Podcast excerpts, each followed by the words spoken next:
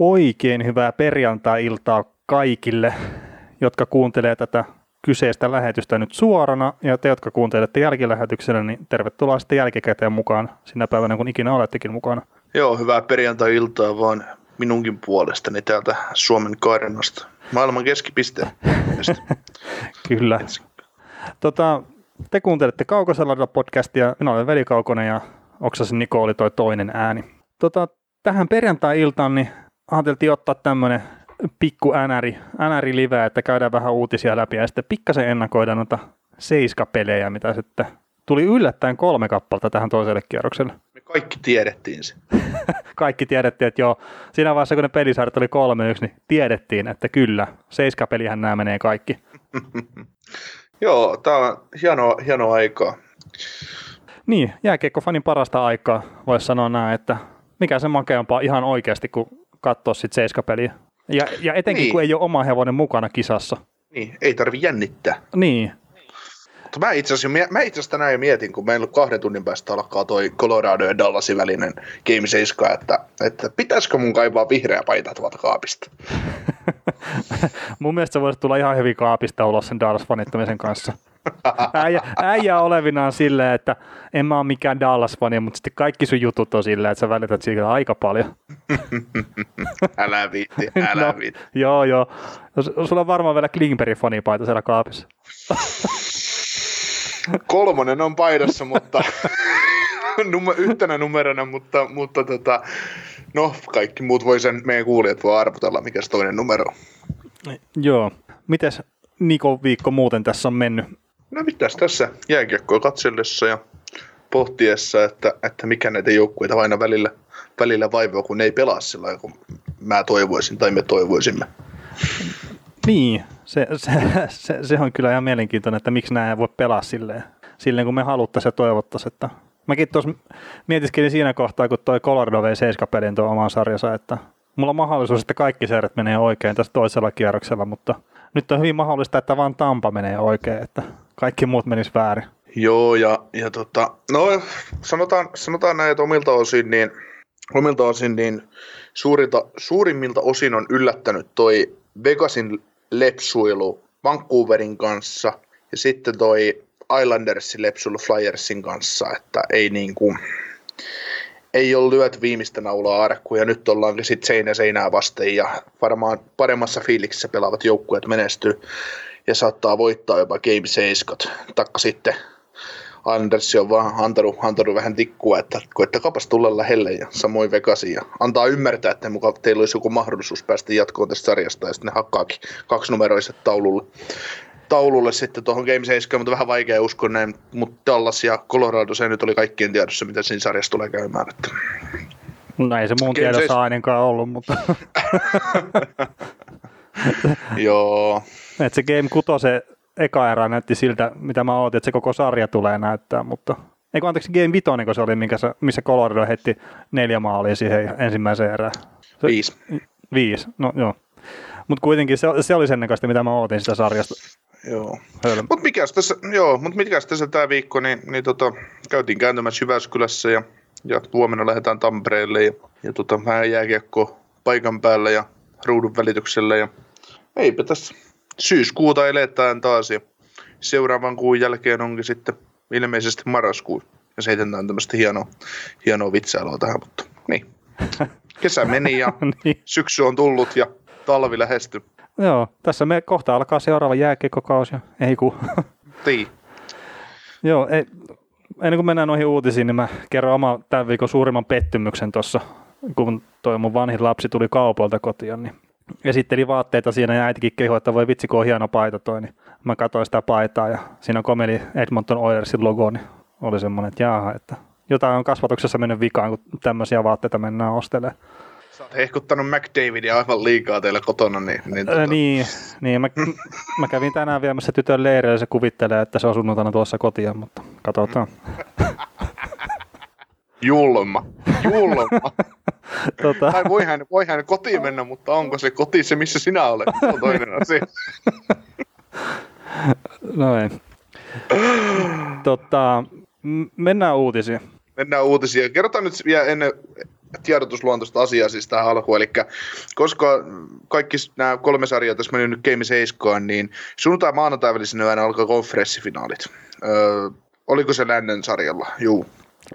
Joo. Lännen sarjalla, lännen sarjalla taitaa alkaa ja sitten maanantai tiistai välisenä yönä alkaa tuo idän, idän konferenssifinaalisarja, ketä siellä sitten ikinä pelaakaan.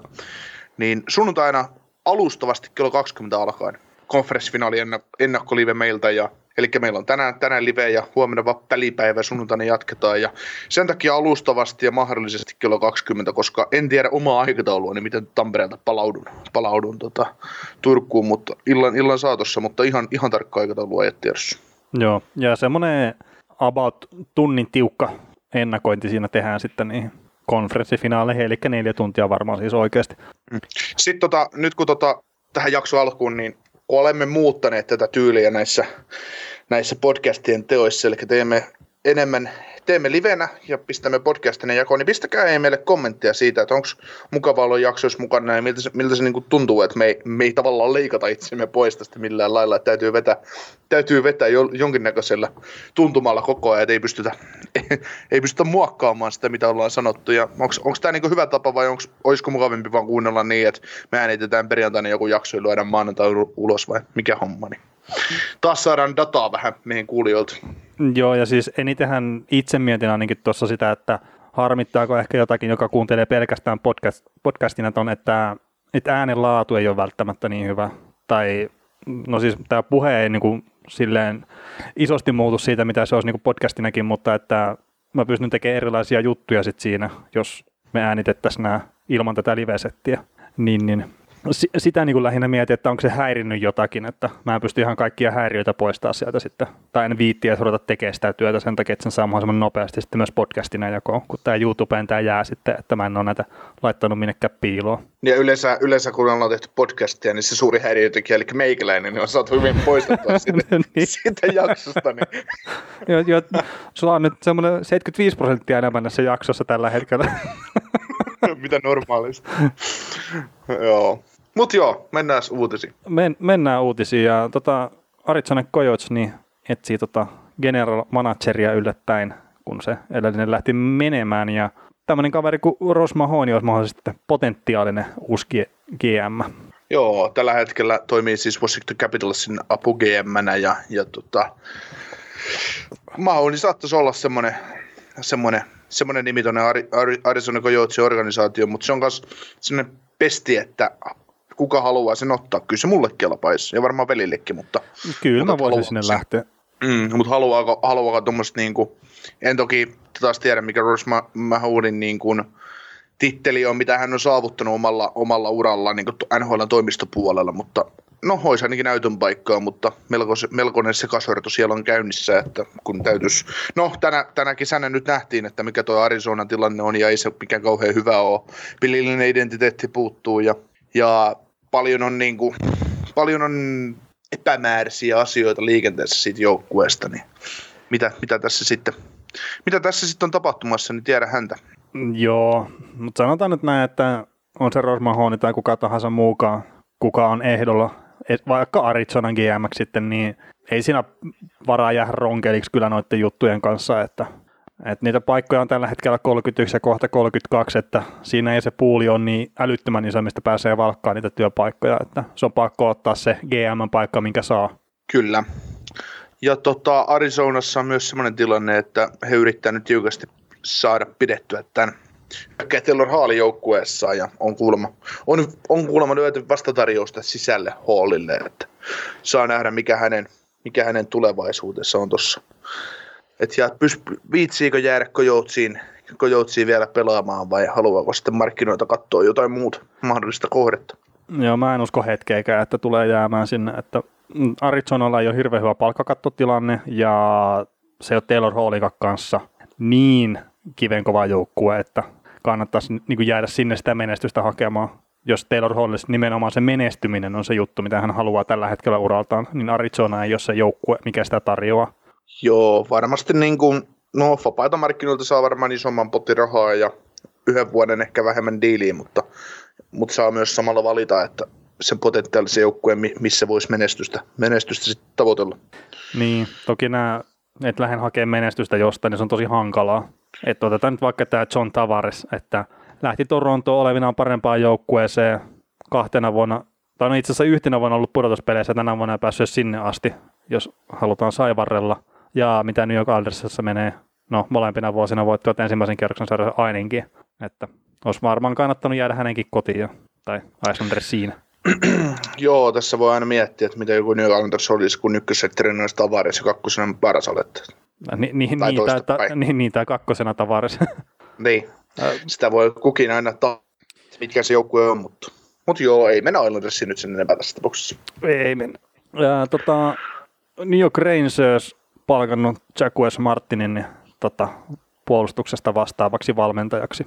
Joo, ottaa Lindraffin paikan Rangersissa, että yksi kokenut mies sinne taas David Quinnin tueksi. Joo, ja eiköhän tuo nimenomaan tuohon puolustajien valmennukseen ylipäätään puolustuspeliin niin pätevä äijä, että, että ei, ei, ei, siinä. Ja etenkin tämmöisen nuoreen joukkueeseen, niin uskon, että oikeinkin semmoinen sopiva, sopiva kaveri kyllä tuomaan sitä jämäkkyyttä sinne puolustuspelaamiseen. Joo. Ja kuten spekuloitiin, niin Washington on palkkaamassa Peter Lavilettia uudeksi päävalmentajaksi. Tämä itse asiassa vähän yllättää, jos oikeasti Lavialetteen päätyy. Et joo, siis okei, ne on puhunut, että ne haluaa kokeneen päävalmentajan, mutta kun se on ollut tunnettu tämä Saiturin pörssimäinen joukkue noiden valmentajien kanssa, niin olisi pieni yllätys kuitenkin. Että no, nähtäväksi jää, mutta, mutta että ihan hyvää duunia varmasti tulee tekemään siellä, jos vaan pääsee sinne, että näytöt on eittämättä hyvät sitten noista joukkueista, missä se on ollut ensimmäistä pari vuotta. Ja saisi sitten kuitenkin varmaan tuosta Ovechkinistakin vielä muutamia maaleja irti. Niin toki kyllä mä luulen, että jos me oltaisiin siellä päävalmentaja kaksikkona, että sais, sais päävalmentaja, mä olisin apuvalmentaja, niin tuskin me Ovechkinista 20 maalin tekijä. Eikö se, oliko se Adam aikana, kun se oli vähän, no se oli itse asiassa koko kapitas oli vähän tuuliajolla, mutta että meinattiin saada Ovechkinikin näyttämään siltä, että on ura laskusuunnassa. Mm. Joo, kyllä sekin melkoinen taito olisi. No joo, kyllä Mutta se, ei, me, me tehdään heti tietty ratkaisu, että me pistetään, pistetään Ovetskin pelaamaan ylivoimaan Lars Ellerin ja, ja tota, tuon Brett Connollin kanssa ja otetaan, ot, lyödään Radko Kudas viivaan John Carlsonin tilalle, niin joo, alkaa olemaan tiukkaa, että saako, saako Ovetskin sitä kiekkoa enää. Ö, niin, ja pistetään Ovechkin maskimieheksi. Niin, siirretään se paikka. Että ei päästetä laukoa sitä ollenkaan. niin. niin, ja jos ei se tottele, niin penkin päälle sitten vaan. Sie- siellä on tilaa. Niin, mä luulen, että se olisi kaksi peliä ja Ovechkin ei tulisi hallille enää. tai sitten se on kaksi peliä, niin Kaukonen ja Oksanen lähtee, kun Ovechkin on omistaja, joka juttelee, että niin. se oli nopea visi. Joo. Mutta eikö siinä tota, Panthers löysi, löysi, kun löysikin uuden oman GM-nsä, eli Piltsito tulee olemaan siellä general managerina, niin tämähän on ihan tota, tai no, mistä me tiedetään, mutta että voisi kuvitella, että ihan hyvä veto kuitenkin tähän kohtaan, että kehuttu kaveri ja, ja näin, että ilmeisesti ainakin tämä junioripuoli pitäisi olla hallussa hänellä ja sehän on tuo Panthersin suuri ongelma ehkä, tai onkin tällä hetkellä, että ei ole tarpeeksi sitä nuorta vetoa sen joukkueen Mm. sisällä.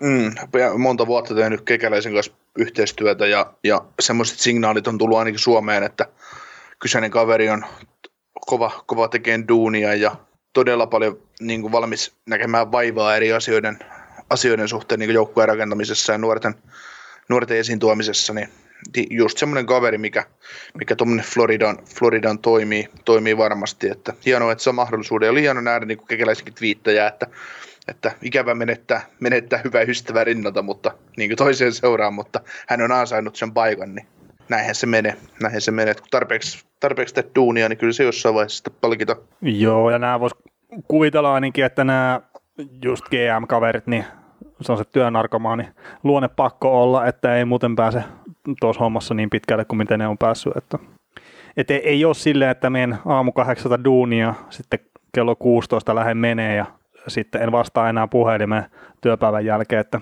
sillä työn tekemisellä ei pääse eteenpäin kyllä varmasti tuossa lajissa. Joo, ei, ei yleensä. Että se, mä luulen, että se on joka ammatissa vähän samaa. Että jos sä oot joustava, joustava moneen eri suuntaan, niin kyllä, se, kyllä sit, siitä sitten joskus kiitos aina perässä seisoo, mutta, mutta vaan niin kuin NHL, NHL-hommissa ja urhe, aina kun se liittyy urheilumanagerointiin ja tämmöiseen, niin se korostuu, että ei ole, ei ole tavallaan olemassa vapaa päivää. Että noikin on 12 kuukautta vuodesta töissä 24-7, että tietysti on ne NHL ne hiljaiset hetkensä, mutta koko ajan on tavoitettavissa. Niin, ja sitten just se, että et olevina heinäkuussa on hiljasta tai elokuussa, niin sitten jos sieltä nyt joku ilmoittelee sille, että hei, täällä olisi vaikka Sidney Crosby saatavilla, niin ihan varmasti se loma keskeytyy siinä kohtaa. Eikä tarvi olla kyllä edes Crosbyn tasainen pelaaja, mutta itse asiassa on huono esimerkki, kun ei se ikinä ole saatavilla, mutta kuitenkin ymmärrätte pointin. Että pakko, pakko niiden on vaan painaa sitä duunia melkein kello ympäri. Mm. Mutta se on elämäntapa, niin kuin ne jääkiekkoihmiset yleensä sanookin, että se ei ole ammatti, tai ei se voi työksi sanoa, kun se on elämäntapa. Äh, niin, ja sitten sitä hän sanoi myös, että kun sulla on semmoinen työ, mitä sä rakastat, niin et sä tee päivääkään töitä. Mm. Et kun saa tehdä niitä juttuja, mistä tykkää, niin ei se ole työnteko sinällä. No toki mm. raskasta se saattaa siltikin olla, ja etenkin, etenkin kun on esimiesasemassa ja muuta, niin siellä tulee vittumaisia juttuja vastaan ja, ja näin, mutta että se vaan sitten kuuluu siihen työnkuvaan. Mm. Joo, mutta sitten Los Angeles Kings. Joo, Los Angeles Kings pari jatkosoppari tehnyt, eli hyökkäjä Austin Wagnerin kanssa kolmen vuoden jatko, miljoona, sata tuhatta, vähän reilu toi cap hitti ja sitten Carl Grandströmin kanssa kahden vuoden jatko ja siinä on 725 000 cap hitti, niin eikä noissa ihan ok jatkot, että Wagner jopa yllättävää hinnakas toi yli miljoonan jatko, mutta toista kolme vuotta pituutta ja hyvää energiapörrejä, niin, niin, niin ei se nyt ylihintainen ole ja sille kyseiselle organisaatiolle loppupeleissä ihan yksi se sama, että ei, ei vaikuta heidän palkkakuvioihin tai menestyshaaveisiin millään tavalla. Ja varmasti pääsee eroon sitten tarvittaessa. Että... Niin, siis Joo, sitä mä luulen, että toi kaveri Wagner voi olla hyvin semmoinen, että sillä otetaan yksi, kakkos tai kolmas kerroksen varaus tässä lähivuosina. Että se tekee jonkun vahinkotykkikauden, tekee se 15-20 maalia se bottom siksi osastolla ja sitten joku kokee, että no niin, tuossa on semmoinen joukkue, tai semmoinen pelaaja, mikä niin kaivataan joukkueeseen, että semmoinen tulee niin kuin, ruvetaan tekemään kauppaa, jos ei mm. jenksit teettäisi ihan satumaista nousua takaisin, takaisin parasvaloihin. Mikä... Mutta äh, Grunts, niin. Niin, mikä on toki myös mahdollista se satumainen nousu sinne parasvaloihin, siellä se junioriosasto on siellä niin hyvissä kantimissa. Mm. Äh, Carl Grundström, niin eikö tämä tullut äh, Sean Dursin kanssa tuolta, tuolta, tuolta, tuolta Torontosta Jake Massin trades? Saattaa olla, joo. Ihan ulkoa muista. Hyö, joo, ruotsalainen laita hyökkäjä, tai kyseinen herra olla nimi, nimen perusteella ainakin, niin no siinä on myös semmoinen, että voidaan, voidaan odottaa joskus maaleja. Pitäisi olla taitava kaveri, mutta, mutta, mutta joo, kahden vuoden jatko 725 tonnia. Taas semmoinen jatko, että kun pari vuotta pelaat hyvin päin ja vakiinnuttaa nhl niin seuraava sopimus on kaksi vuotta ja 1,5 miljoonaa, 2 miljoonaa ja, ja tota, taas mahdollisuus preikata. Että Jaha, vähän pätkii Nike, Nikon toi yhteys, mutta ei, ei, ei se mitään.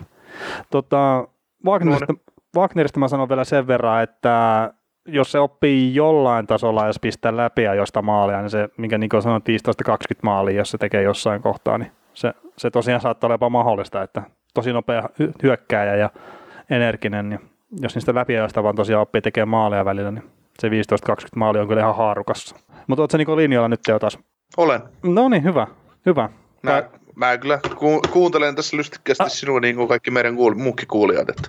Ai jaha, tässä annetaan roolia mulle sitten, että äijä vetää tuolia Täyt... takakenoa vaan ja pikkuhiljaa rupeaa silmäluppaseen, että niin, mä rupean henkisesti valmistautumaan tuon 2-3 alkavaan matsiin. Ky- kyllä.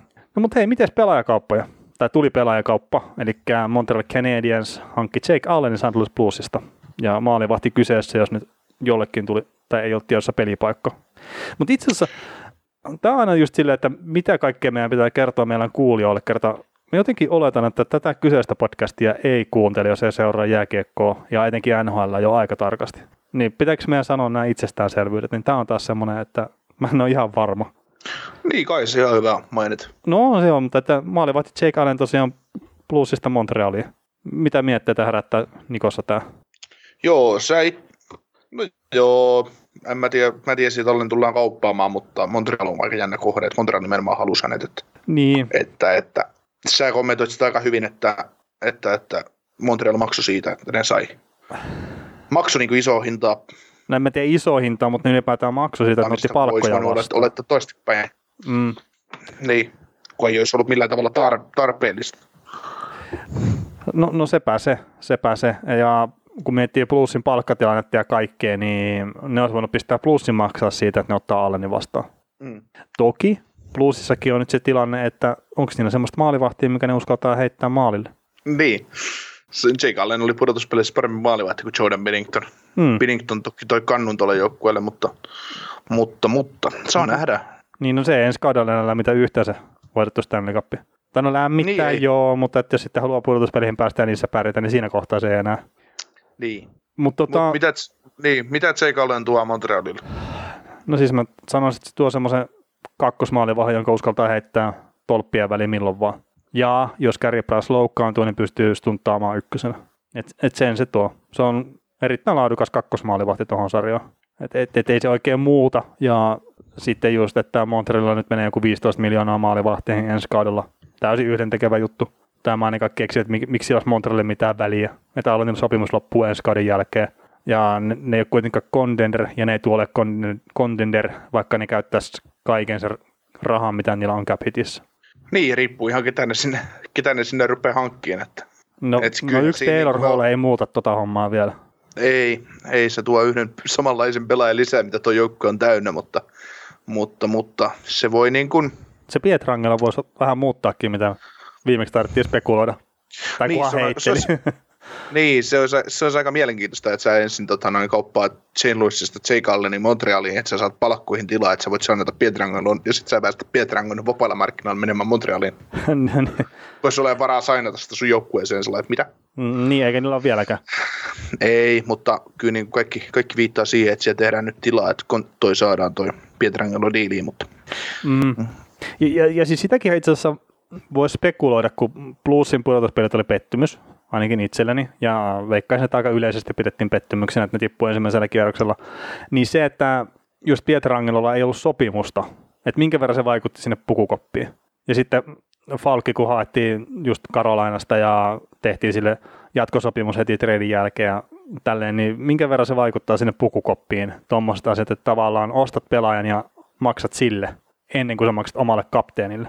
Että onko se pukukoppi ollut rikki jo näissä pudotuspeleissä. Ja sitten jos ne menettää vielä Pietrangelo, niin mitä se vaikuttaa? Kert Sanjosen juttu ei ainakaan yhtään rohkaiseva. joo, ei. N- niin, mutta nämä nyt on tietenkin, että plussilla erittäin laadukas kokoonpano edelleenkin. Ja siis totta kai todella paljon paremmissa kantimissa kuin Sanjosen vastaava. Mutta ei kukaan odottanut, että Sanjosen romahtaa tällä kaudella noin pahasti. Mm. Ja siitä puhuttiin, mä muistan, että noin pohjois-amerikkalaiset podcastit puhuu siitä jo ennen kuin kaus alkoi, että sitä, siitä ei tykätty, että Evander Kenille ja kumppanille maksettiin ennen kuin Joe Pavelskille maksettiin. Ja että se oli se pukukoppi rikki siellä. Niin, mutta tämä on vaan ihan tämmöinen heitto. Niin, se asioilla on, asioilla on yleensä tota, ne puolensa ja, ja kyllä tämä niin kuin, olisi aika helppo laskea 1 plus 1, että, että tuo mentäisi samaan, suunt- samansuuntaisesti tuolla sen luississa. Että. Ja mä luulen, että vaikka niin kuin Pietrangelosta huutaakin, että hän haluaa pelata plussissa ja näin poispäin, mutta haluaako sitten taas, että välttämättä enää jatkoa. Niin, no Ei, siis, ainakaan, ei, ei ainakaan yhtään halvemmalla sopimuksella. niin, enkä mä tiedä, miksi hänen pitäisi ottaa vähemmän. Mm. S- Sillä on aika hyvät näytöt. Mm. Ja sitten just jo, jos sieltä joukkueen ulkopuolelta tulee joku pelaaja, jolle maksetaan isoa rahaa. No okei, siis tilanne on muuttunut sen jälkeen, että nyt ei, nyt ei mennä enää samaa, samaa settiä kuin viime kesänä. Et tässä nyt on joku tämmöinen pandemia päällä pyörimässä. Mutta se on ikävää, mutta ei se välttämättä muuta sitä pelaajan omaa semmoista näkemystä sitä joukkueesta. Ja sitten jos on vielä näitä huhuja, että Pietrangelon kanssa ei ole oikein käyty edes keskusteluja sopimuksesta, Mm. Ja se ei tarvi iso juttua, että jos se työntekijä, eli pelaaja tässä kohtaa, kokee sen, että häntä on loukattu, että se on sitten rikki se suhde ja sitä ei pysty välttämättä enää korjaamaan. Mm. Mutta hei, Jake Allenistahan meidän piti puhua. Me käsiteltiin tämä aika hyvin tässä tässä. niin, niin mutta en mä siis Montrealille just tosiaan, että ne vaan halus semmoisen kakkosmaalivaihe, minkä uskaltaa heittää maaliin, ja että Kari Prass ei tarvitse pelata kuin maksimissaan 60 peliä. Ja sit, tai itse asiassa minkä mittainen kaus tulee olemaan, se on hyvä miettiä. Mutta sitten jos tulee paljon näitä peräkkäisinä päivinä pelejä, niin siinähän Jake Allen tulee arvoonsa. Mm. Siinä voi ihan hyvin olla semmoinen, että ku- 60 peliä pelataan niin, että on peräkkäisenä päivänä pelit. Niin. Voi olla 30 back to back. Ja e- eihän se niinku tosiaan tämmöisessä tilanteessa, mitä nyt mennään tämä turnaus, niin kyllä se voi ne kaikki pelit pelaa. Mutta sitten kun niitä pelejä rupeaa tulemaan niin paljon, mitä tulee runkosarjassa, niin sitten ei ole enää mitään järkeä peluttaa. Ja, ja, Niin, se, si, niin, jos sä pelaat, pelaat niin, että sä pelaat neljä kuukautta putkeen ja, ja tota, kaksi, 12-15 peliä kuukauteen, niin ei siinä ole mitään järkeä. mm, ne Carey Priceilla on muutama vuosi vielä sopimusta jäljellä, ettei sitä kannata nyt rikkoa. Niin. Joo, mutta tosiaan sen verran mä katsoin, että kolmella joukkueella yli 10 milliä sidottu ensi kaudella maalivahteihin ja, ja, ja Montreal on tosiaan se, jolla on eniten semmoinen vähän ollut 15 miljoonaa tai itse asiassa taitaa vähän vajaa 15 miljoonaa siinä kohtaa, kun ne pistää varmaan yhden maalivahin farmiin, kun kaus alkaa, mutta että Rangersilla on myös 10 miljoonaa ja Panthersissa sitten melkein 11 miljoonaa. Et, et, et Stanley Cup Contender, joo, ei tuolla maalivahtien palkkarakenteella, mutta eipä tuo nyt Montreal olisi muutenkaan, että vaan vielä kokoonpano riitä. Joo. Kuka on ollut edelläkävijä pioneeri tässä kahden maalivahdin pelutuksessa? Mikä joukkue? Mikä joukkue on ollut Dallas? Näissä on paljon Dallas-yhtäläisyyksiä täältä. Että Joo. Sitä, hu- sitä huudettiin joskus, että silloin, silloin kun Niemi ja Lehtonen ei saanut silmiänsä kiinni, kun ne oli sen jäällä, niin, niin tota, että maalivahdelle ei voi maksaa yli 10 miljoonaa kahdelle maalivahdelle, mutta nyt se alkaa olla trendi. Niin. Ja, ja siis sehän on hyvä niin keskustella siitä, että minkä takia tällä hetkellä halutaan, että on kaksi hyvää maalivahtia, ja minkä takia se yksi mm. maalivahti ei voi pelata sitä 70 peliä. Mm. Että onko, mikä siinä pelissä on muuttunut? Että onko se niin paljon nopeampaa, vaan mikä siinä on? Että se fokus ei pysy siinä pelissä enää niin paljon, että ne pystyisi pelaamaan. Vai onko niillä vaan huonompi kunto nykyään? Niin. Ei vaan, siis kyllä mä luulen, että se on, se on tämä, että kun nykyään tiedetään enemmän asioita, miten paljon lepo, lepo ja palautuminen vaikuttaa niin kuin suoritukseen ja muuhun, että ne on paljon enemmän niin kuin pinnalla nykyisin, niin siitähän se johtuu. Joo. Eihän ne ihmiset yhtään se, niin kuin, yhtään se huonompia ole, mitä ne ennen on ollut. Että. tota... Varmaan paremmin, paremmin harjoitelleita, mutta harjoitelleita, harjo, mikä se sana on, mutta, mutta kuitenkin niin ehkä siinä just ajatellaan sitä, että pelaajat, pelaajat olisi aina vaan tuoreempia ja laskettaisiin sitä stressitasoa ja muuta, muuta mutta, mutta se on myös varmaan se, että en tiedä mitä nhl joukkueet nykyään toimii, niin silloin kun Brodöyri ja Hasekki ja Patrick Rua ja kumppanit on torjunut paljon pelejä vuodessa, niin ne on aina palautellut hirveillä känneillä, että palautellaanko enää. Mä luulen, että se on paras tapa palautella. No, mekat, mekat on lukemia, mekat on lukemia. no siis, mä en ihan hirveän paljon niin tiedä alkoholista ja pa- kropan palautumisesta, mutta mun käsittääkseni se ei ole paras tapa palautella. Niin. Tot... Mulla olisi, mä, mä pystyisin kertomaan insidea tähän niin puolelta, mutta... Ai, mutta et kerro mutta kuitenkaan. Mä, mä vittin, en, en kerro, en kerro, miten se, miten se ennen vanhaan on mennyt. Joo, tota, sun piti johonkin maalivahtiasiaa ottaa kiinni, mutta hitto kun mä en löydä sitä viestiä. Että... Ää, maalivahtia, siis se oli toi joo. Tota, tota, tota, nyt kun Jake Allenista kerran puhutaan maalivahti, hyvä kun nostit sen pinnalle, mä unohdin kirjoittaa sitten ylös, niin uh, Greg Wyszynski huusi Twitterissä sitä, että häntä ärsyttää tämä maalivahtien jahkaaminen niin kuin valmentajien toimesta, että miksei maalivahtia voida kertoa niin kuin esimerkiksi kuutta tuntia ennen, ennen tota, ottelua alkua, ja miksi täytyy aina niin kuin, kun Rick Bowness on leikkinyt sitä, että, kumpi pelaa Kudobit vai Bishop ja mitä, sama toi Pete Buer ja, ja kuka siellä maalissa, että miksi sitä voidaan sovinnolla kertoa. Mm. Ja Wyszynski sanoi siihen, että niin kauan kun NHL-joukkueet ei kerro maalivahteja etukäteen, ketä siellä pelaa, niin NHL-vedonlyöjät eivät iske kiinni. Tai niin kuin, peli ei tule ottamaan harppausta niin kuin taloudellisesti. Et euro pysyy niin pieninä tai dollarit, mitä pelataan NHL, niin pysyy pienenä. Että sitä niin kuin lähinnä verrataan siihen, että, tai siinä oli hienoja ver- vertauksia, että kun baseballissa kerrotaan se syöttäjä, mm. etukäteen, kuka on syöttövuorossa. Totta kai se on merkittävä osa sitä peliä. Joukkueessa on seitsemän eri syöttää, niin jos se on se pa- paras tai sitten meikäläinen siellä heittelemässä, niin on siinä nyt varmasti ero, ero että, että tota, mikä, mikä tasoinen se joukkue on, mutta, mutta tässä niin kuin mitä tulee just NHL-vedonlyöntiin ja muuhun, niin nykypäivänä No toi ole ihan validi pointti, mutta kun nykypäivänä sä pystyt maalivahdilla, tuolla maalivahtikikkailulla sä sanot, että kuka pelaa tai kuka ei pelaa, niin sä pystyt ottaa semmoista henkistä sel, niin kuin kanttia toiseen. Se on ainut asia tavallaan, kun maalivahti on kuitenkin 90 pinnaa siitä sun joukkueesta, se on merkittävin yksittäinen pelaaja, mitä siellä jäällä on. Niin sä, sä saat silleen sen pienen edgen siihen toiseen, kun ne pohtii skouttaamisen tai jonkun muun kautta, mutta sitten taas et, et, tai niin kuin, että tämä on se syy, minkä takia valmentajat ei halua kertoa niitä etukäteen, vasta sitten lämmössä tai siinä vaiheessa, kun pelaajat tulee kentälle, kentälle tota, hymneihin, mutta en mä tiedä, minkä takia tarvis, tarvis kertoa yhteensä aikaisemmin, koska, koska vedonlyöjällä, varsinkin jos pelataan pitkää runkosarjaa, niin kun siellä on kaksi hyvää maalivahtia, niin ei se, ei se yleensä kuitenkaan siihen maalivahtipelaamiseen se kaadu, se homma.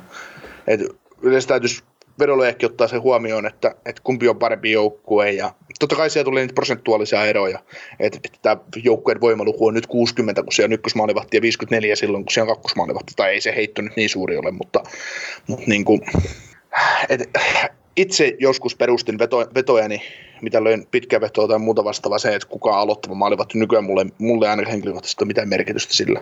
Et, Niin, no koska, kyllä se- koska mo- yleensä se kak- kakkonenkin on ihan yhtä hyvä ja sit varsinkin pudotuspeleissä niin aina se parempi pelaa. Niin, Mm, ja siis kyllähän noi pääsääntöisesti runkosarjassa, niin ne tietää ne maalivahit aamujäitten jälkeen. niin, niin, niin. Ja no siis, jos on peräkkäisinä päivinä pelit, niin sitten saattaa olla just silleen, että no pelaako se ykkösmaalivahti molemmat vai mitenkä, mutta kyllä se valistunut arvo on, että jos ykkösmaalivahti on pelannut edellisenä päivänä, niin kakkonen pelaa sitten seuraavana. Mm. Ellei sitten olla runkosarjan loppupuolella ja ollaan pudotuspelitaistelussa kiinni silleen, että on pakko voittaa pelejä. Mm. Mutta joo, en, Joo, kyllä, kyllä, kyllä, ne ihmiset, ketkä tarkkaan sarjaa seuraa, varsinkin ketkä rahaa siihen lyö kiinni, niin tietää ihan tasan tarkkaan, miten se kupletin juoni menee, että ei, ei, ei joukkueet. Ja kyllä se, ei, ei sun tarvitse sitä vetota, sadan tonnin vetoa lyödä kiinni siihen kuutta tuntia ennen ottelua, että sä voit odottaa siihen kokoonpanon julkistukseen asti ja sitten käydä lyömässä sun peli, mikä niin. siinä on, ja päättää sen, että ei, ei sun tarvitse niitä laskuja jättää siihen viimeisen 30 sekuntia. Kyllä. Mutta mitäs Bostonissakin pieniä uutisia. Pasternak ollut, tai ollut, pelasi alavartalo vamman kanssa. Sara haluaisi jatkaa ja Tori Krug haluaa yllättää rahaa. Onko tuossa mitä jotenkin Pasternak, että oli sivussa siinä ensimmäisen kierroksen, joo ensimmäisellä kierroksella, sen jälkeen pelasi ja oli meidän molempien mielestä Bostonin paras hyökkäjä, mutta, mutta pik, pikku vammaasti kuitenkin ollut siellä.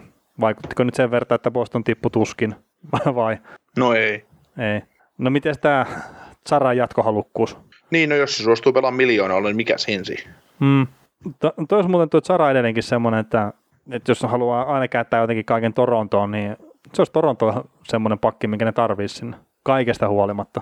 Vaikka mennään ohi oikealta ja vasemmalta ja välillä jalkojen välistäkin, niin siltikin se olisi semmoinen pakki, mitä ne tarvitsisi sinne. Niin se toisi pelkällä fyysisellä presenssillä kovuutta siihen puolustukseen Niin, ja johtajuutta. Koska onko se sit, on, silleen sit loppupeleissä on merkitystä, että kierräksää, kierräksää tota, noin Cody Chisia vai Dino Kaaraa, että ehkä suurimmissa loppupeleissä sä jäät plussalle Kaaran kanssa. niin se on vaikeampi kiertää. niin, joutuu kiertämään vähän kauempaa. niin. Hitto tuli tästä Bostonista muuten mieleen semmoinen, mä en, mä en tiedä miten mun yksi kaveri oli saanut tämmöisen ajatuksen, mutta se kysyy multa silleen, että, niin, että veli, että, että eikö niin, että sä oot Boston Bruinsin fani? niin sitten mä olin että, niinku, että ei, että mä en tiedä mistä sä oot saanut, saanut tommosen ajatuksen ja, ja näin, ja kävi vähän sitä samoja keskusteluja läpi, mitä meillä oli edellisessä podcastissa ja, ja näin, mutta että oli hyvin lähellä, että ei tarvinnut pistää kaverutta poikki, kun noin huonosti tuntee toisen ihmisen. Mutta hei, miten Tori Krug ymmärrettävästi haluaa kunnon palkan ja ansaitsee sen ja ehdottomasti, niin Boston rupeaa näyttää aika vaikealta yhtälöltä. Niin, siis mä ymmärsin Krugin kommenteista, että hän ei ota taka-askelia niin kuin äh, vuosien ja palkan suhteen tosiaan, että Bruissi, voi, Bruissi on ainut, joka voi tarjota kahdeksan vuoden pahvia, ja mä luulen, että jos haluavat Krugin pitää, niin se on tarjottava. Mm. Ja mun mielestä Krugilla on kaikki oikeus sanoa se Oh, noin, ja pyytää sitä, että, että mutta jos, jos tota noin, Krugin palkkatoivo on kahdeksan vuotta ja sopimustoivo on kahdeksan vuotta ja kahdeksan ja puoli miljoonaa, niin mä sanoisin Brucena, että no thanks. Mm. No miten sitten Bostonin kohdalla, jos ottaa tämän lyhyen katsauksen siihen, että oliko tämä nyt askel taaksepäin vai eteenpäin vai mitenkä, niin Bostonin kohdalla mä sanoisin silleen, että ikkuna nyt ei ole täysin kiinni, mutta se alkaa olla menossakin ihan vaan sen takia, että Zara nyt ihan kiikun kaakun siinä, että kannattaako se jatkaa uraansa, Bergeron vanhenee, öö, no Pasternak ei vanhene, mutta sitten tämä nenännuolia, hänestä tulee vanhempi, ja sitten sen jälkeen siellä ei ole kuitenkaan tulossa semmoisia super super pelaajia. Ja, ja, ja sit jos tuosta Krug lähtee pois, olkoonkin siellä se puolustuksessa, mutta jos siitä lähtee Krug pois, niin se, siis tämä on paljon sanottu, mutta se edelleenkin voisi olla sitten sitä, että onko Boston ees pudotuspelijoukkue. Kerт se Niin, etenkin Bergeron, jos se ottaa yhdenkin taka-askeleen siinä pelaamisessa, niin se on tosi iso men- heikennys tuossa porukassa. Joo, kyllä se nähtiin tässä Tampa-ottelusarjassa, että, että tuo joukkue on niin kuin konkreettisesti yhden kentän joukkue, se osoitti sen nyt ja, ja tota, mm, takaa ei ollut sit äh, tuen antamista, että mitä yksittäisiä tilanteita, Coil pelasi hyvin, Kreitsi pelasi hyvin, mutta, mutta ei sellaista niin kuin... Mutta laita ne ykkösketjun vastuuseen. Ne, niin, otat ykköskentä pois, että et peluta niillä vaihtoakaan. Ja tuot sinne sitten niinku yhden, yhden kentän farmista sitten kavereita vielä neloseksi, niin, niin kyllä toi on aika unnettoman näköinen toi jengi siinä vaiheessa. Hmm. Et siis toki just. Se on aika helposti. Niin. Niin, se on aika helposti mätsätty pois. Niin, ja siis toki eihän nyt Marsandit ja Personit ole vielä minnekään lopettamassa, mutta niillä alkaa olla sen verran ikää, että se on ihan realistista odottaa, että ne ei enää ehkä palaa ihan samoina pelaajana sinne kaukaloon kuin mitä ne on ollut tällä kaudella. Mutta aikahan sen näyttää sitten tietenkin. Mutta just Bostonin kohdalla, niin jos ne ei pysty tekemään Krugin kanssa jatkoon, niin se on semmoinen menetys tolle joukkueelle, jos niin itse asiassa minkä tahansa muullekin NHL joukkueelle, just semmoinen menetys, mitä niillä ei ole vaan varaa niin kuin ottaa vastaan. Et ei niillä ole korvaavaa pelaajaa omassa kokoonpanossa. Niin, se ei millään joukkueella, jos sulta lähtee top 4 kiekollinen puolus, huippupuolustaja pois, niin kaikkia se satuttaa. Niin, ja sitten kun Kruukin, niin joo, se on hyvä kiekollinen puolustaja. Mutta sitten se on Boston Bruinsin näköinen kiekollinen puolustaja. Mm. Et, et se ei ota, joo, se ei ota taka-askelia sopimuksensa kanssa, mutta ei se ota taka-askelia kaukalossakaan. Mm. Et se on yllättävän särmikäs kiekollinen puolustaja. No, on, pystyy kovankin peliin. Niin, niin se, se vaan just, että tuommoisia kavereita jokainen joukkue haluaa ja millä ei ole varaa menettää. Niin Bostonin kannalta, no, no itse asiassa mun varmaan pitää toivoa, että Bostonin kannalta, että ne ei pysty tekemään Kruokin kanssa jatkosopimusta, mutta että ihan niin kuin se joukkue itsensä kannalta nyt on pakko tehdä se. Mm. Et toki niin, jos... ja pyy- niin, ja pyytääkö Krukki sitten kahdeksan ja puolta, että mä luulen, että se taipuu sinne seitsemän alkuvaan, alkuvaan se sopimus kuitenkin. Että... Ja niin, ja, ja mä nyt taas tässä kohtaa sanon mun lempiasian, että ei noita kahdeksan vuoden sopimuksia vaan pidä tehdä Tori Kruukin tasoisille pelaajille. Ei niinku taas millään pahalla Tori Kruukia kohtaan, mutta että maksimissaan neljä vuotta, sori. Et kas, mm-hmm. kasivuotiset on varattu McDavidille, McKinnoneille, Sidney Crosbylle, Jevgeni Malkkinelle, Arek Ovechkenille, tämmöisille niin kuin ihan oikeasti supersuperstaroille, ei Tori Kruukeille. Mm. Tämä on vaan mun mielipide. Niin kyllä kahdeksan tuntuu niin kuin hirveältä, hirveältä määrältä, että mieluummin sittenkin se kuusivuotisen ja maksaisi kympin kaudessa. Niin, no siis just lyhyt sopimus ja vaikka enemmän taaleja tiskiä. Mm. Kertsit siinä kohtaa, jos se kahdeksan vuoden sopimuksessa huomaat vuoden kolme aikana, että ei vittu tämän pelaajan taso lähti laskemaan nyt, niin sitten sulla on viisi vuotta vielä kädet paskassa. Mm. Julkisesti kädet paskassa vielä, kukaan ei halua sitä pelaajasta. Kyllä, niin. M- miten, miten Seabrook, että varmaan ottajia paljon. On, on. On Joo. sillä kolme rengasta. Joo, mennään eteenpäin. Joo. Keretään nämä ennakotkin Toronto. tehdä sitten vielä ennen kuin peli alkaa. Joo. Toronto, tota, Kyle Dubas on kuulemma Matt Marin perässä ja niin on kaikki muut joukkueet Kanadassa, paitsi Montreal, Winnipeg ja Vancouver. No eihän siis tiedä kolme, kolme muuta joukkuetta, mutta, mutta tota, mulla on ihan validi kysymys, että miksi yrittää korjata sitä, mikä ei ole rikki? Niin, ja se, että mitä nyt Anderseni saa, niin 5 miljoonaa, niin saisiko ne Matt Maria yhteensä halvemmalla? Ei. Ja ne ei todellakaan tule saamaan parempaa maalivahtia. Tämä, tämä on niin kuin, no ei mun mielestä edes hot take, mutta että mä vaan sanon, että Matt Murray ei ole parempi maali kuin Fredrik Andersen. Niin, mutta ehkä tässä nyt on tämä taas, että pakko saada oma suosikkipoika, ja sitten se varmaan saadaan jossain tilastossa näyttää paremmalta maalivahilta tai tosi hyvältä maalivahilta. Toki Torontolla on kulma jotkut tilastot, missä Cody Sisikin näyttää hyvältä puolustajalta, mutta mä en ihan hirveän paljon niihin tilastoihin kyllä sitä antaisi painoarvoa.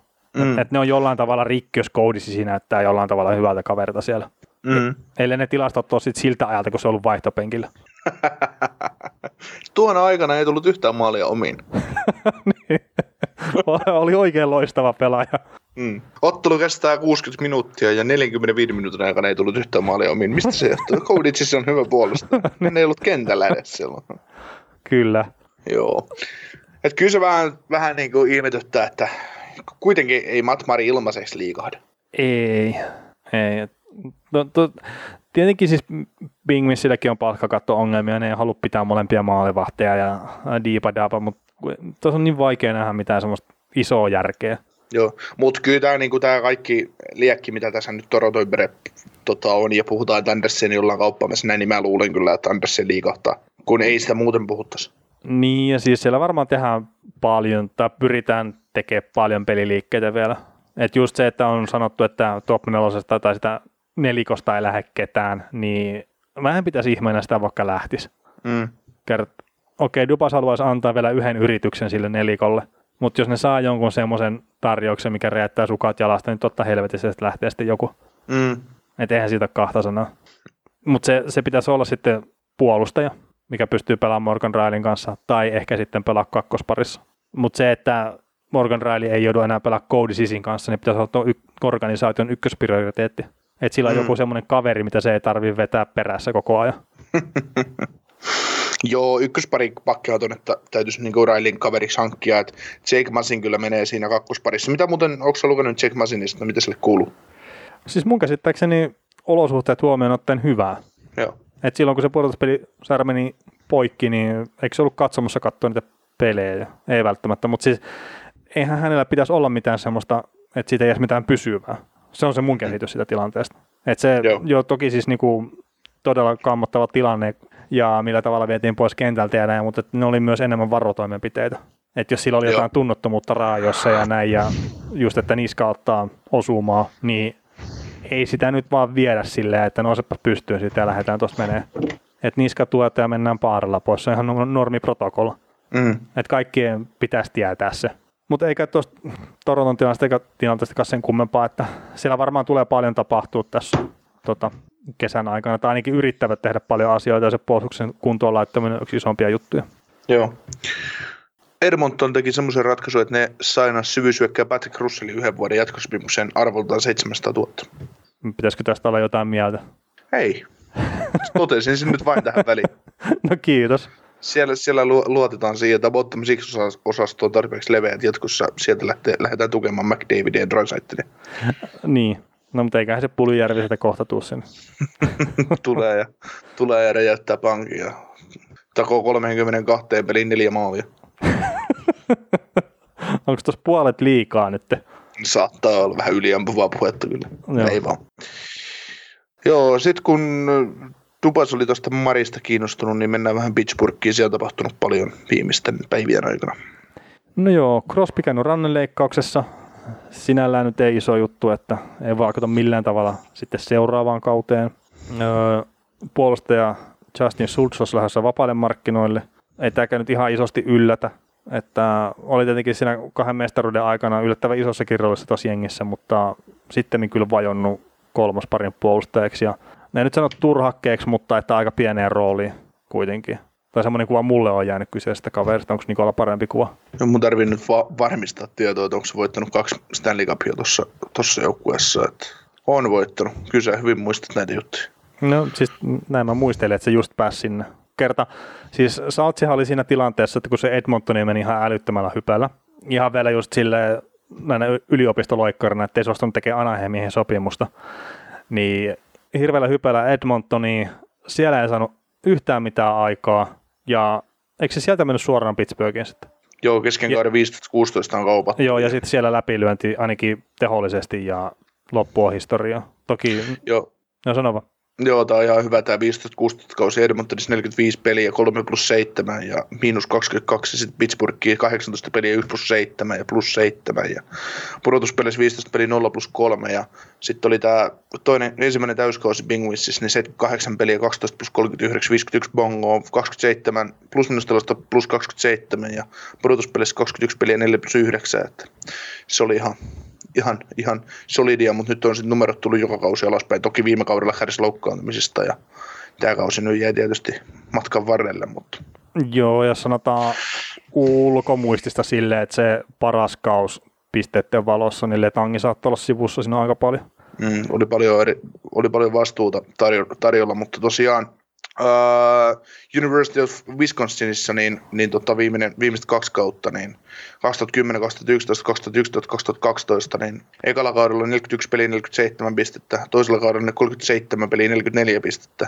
sitten Edmontonin eka, eka kausi 48 peliä ja 27 pistettä, Farmissa 34 peliä ja 48 pistettä, että kyllä siellä niin kuin paljon, oli, paljon oli sellaista, mitä tota, kiekollisen puolesta elkeitä, ne voimme taas nyt kuvitella, että kun siellä olisi olisi tota noin Schultzi, Schultzi avaamassa peliä niin kuin McDavidille, niin ei aina McDavidin tarvitsisi hakea omalta maaliviivalta sitä kiekkoa, mennään hyökkäysalueelle, mutta, mutta joo, ei se, kyllä niin kuin Schultz on tuonut Pittsburghiin sen, mitä, mitä häneltä on odotettu, ja nyt on, nyt on syytä, ei, ei ole sellainen kaveri, mihin kannattaa niin kuin käyttää reposia tiukassa palkkakattotilanteessa. Ei, ei, ja siis ehdottomasti Jack Johnsonista pitää pitää kiinni. Juu, juu. Sitä ei ole varaa päästää pois.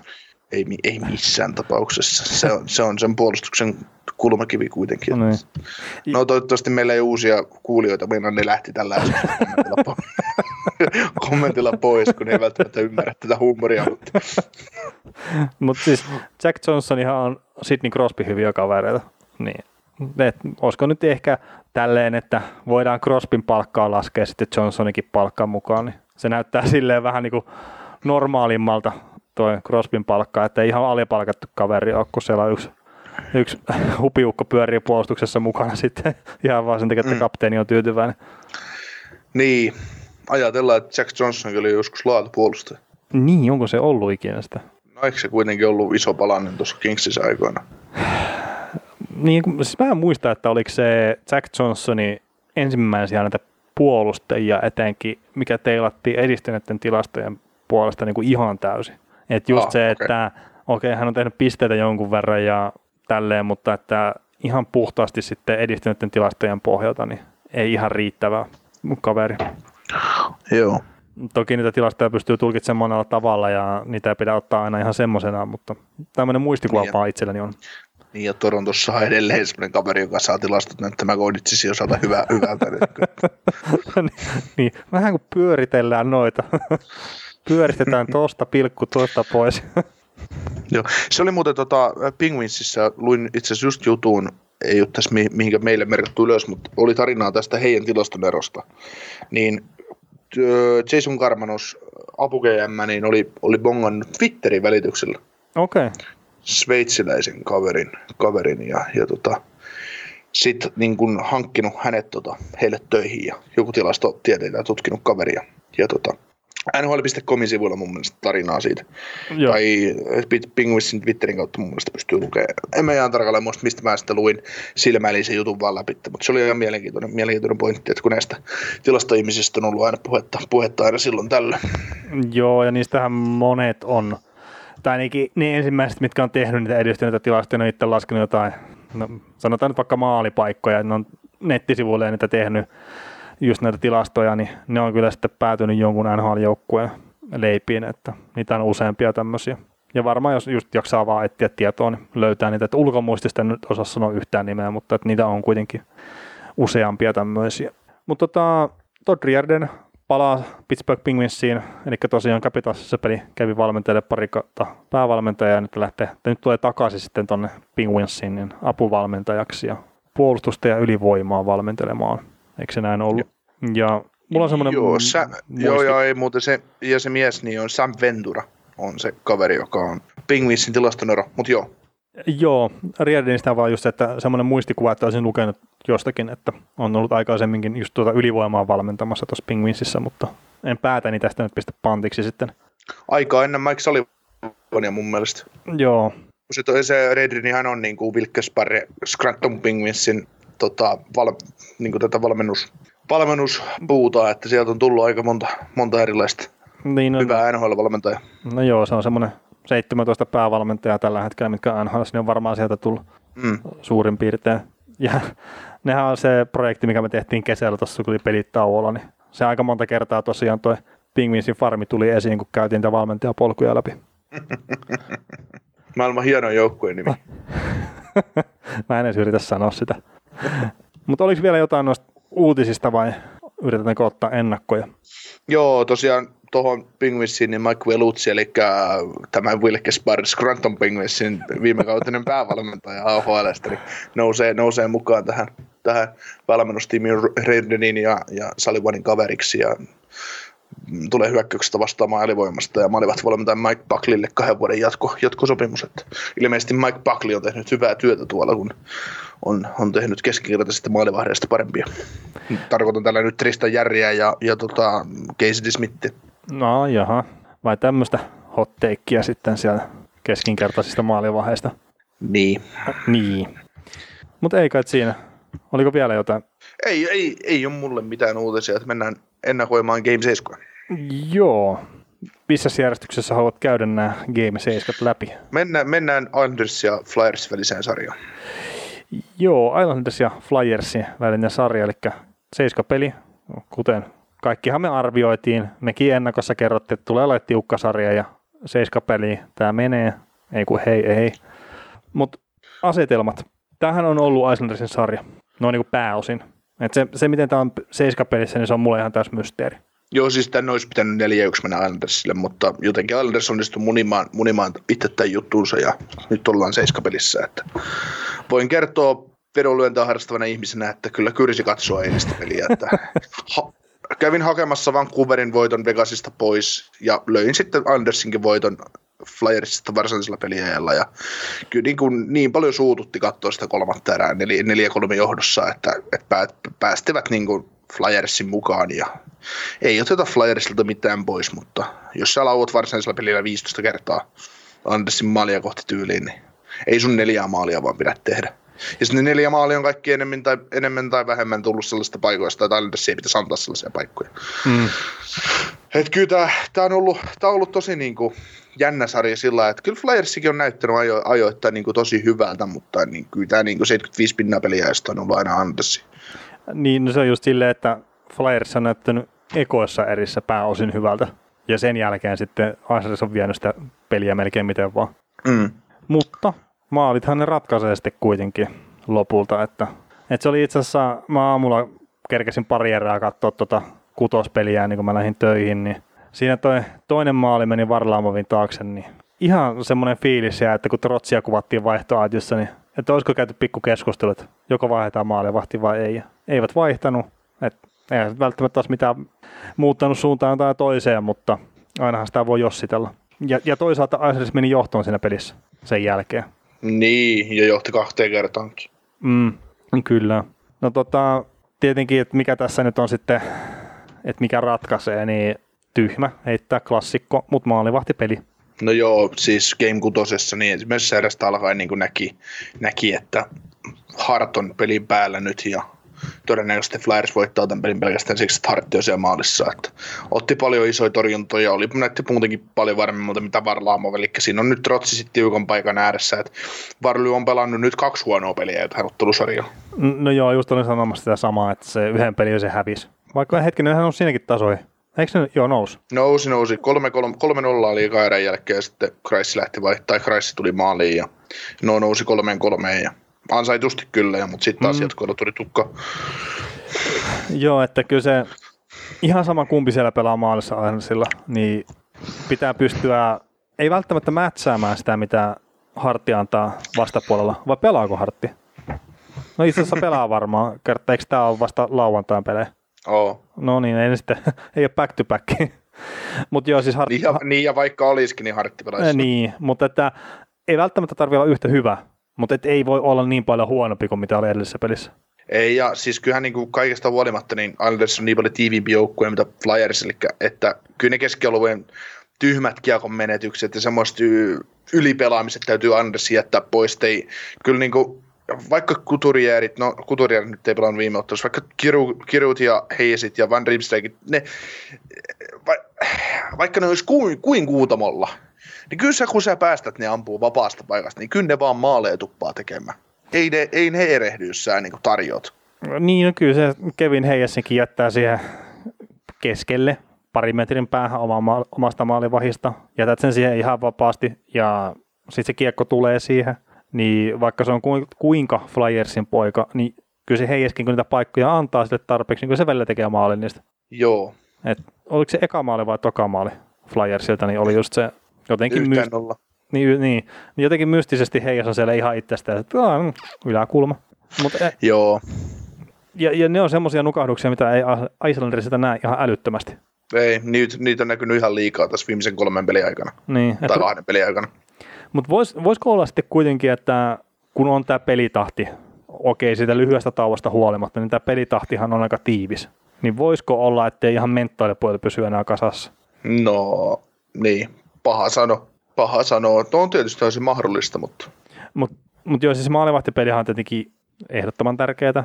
Ja sitten se toinen, mikä, mitä Flyers on välillä näyttänyt, että kun ne pääsee tulee nopeasti sinne hyökkäyspäähän, ne pääsee antaa sitä painetta Islandersille siellä niin heidän puolustusalueella, niin se on välillä ollut yllättävän haavoittuvainen kuitenkin siellä omassa päädyssä se Islanders.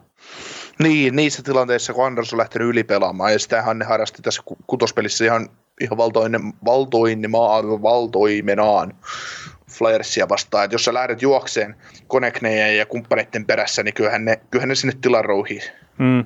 Ja, ja taas oli kuvaavaa Michael Rufflin, Rufflin tota, taso 3-3 tasotusmaali, niin niin, niin, niin siinähän sitä tapahtui just. Flyersi pääsi pyöriin ja hyöriin ja pelaamaan ristiin rastiin ja sitten ylipelataan tilanteita, mennään, mennään vähän, ei ole se fokus ihan siinä pelissä, että et, et, tässä just tulee niinku se, mitä sä sanot mentalipuolesta, niin esiin, että ei malteta luottaa siihen, että sumputetaan nyt vaan keskustaan, niin ei ne sieltä vaan maalia tee, eikä te mm. Niin, niin. Ja se, mutta tähän yhdistetään sitten se, että Varlaamo vähän pomputtaa ja antaa vähän helppoa maalia, niin sitten se näyttää semmoiselta epävarmalta. Ei se viisikkokaan ihan, ihan pysty pelaamaan maltilla. Siellä yritetään blokata tavallaan kaikki laukaukset. Et ei luoteta välttämättä siihen maalivahtiin ihan niin paljon, mitä tarvitsisi. Siinä on monta asiaa, mikä ratka- ratkaisee, ratkaisee että, et hyvä, hyvä. Tässä seuraavassa sarjassa, kun käsitellään tämän Flyersin Islandersin jälkeen, niin mä tartun vähän kiinni, kiinni lisää tähän asiaan. Okei. Okay. Tota, tuosta sumputtamisesta puhuit, niin Flyersihan teki sitä etenkin Canadiensia vastaan, että ne pelasivat positiivisesti se omaan pään ja jopa se hyökkäyksen kustannuksella, ettei lähdetty minkäännäköiseen hurlumheihin. Ja heitä ei haitannut se, että Montreal pyöri, pyöri heidän päässään ja sehän oli pääosin tehotonta. Mutta Icelandersia vastaan se oikein toimi. Että sä päästät ne tulee sen, sen herhiläislauman, että sä päästät tulee sinne omaan päähän ja pyöriä hyöri.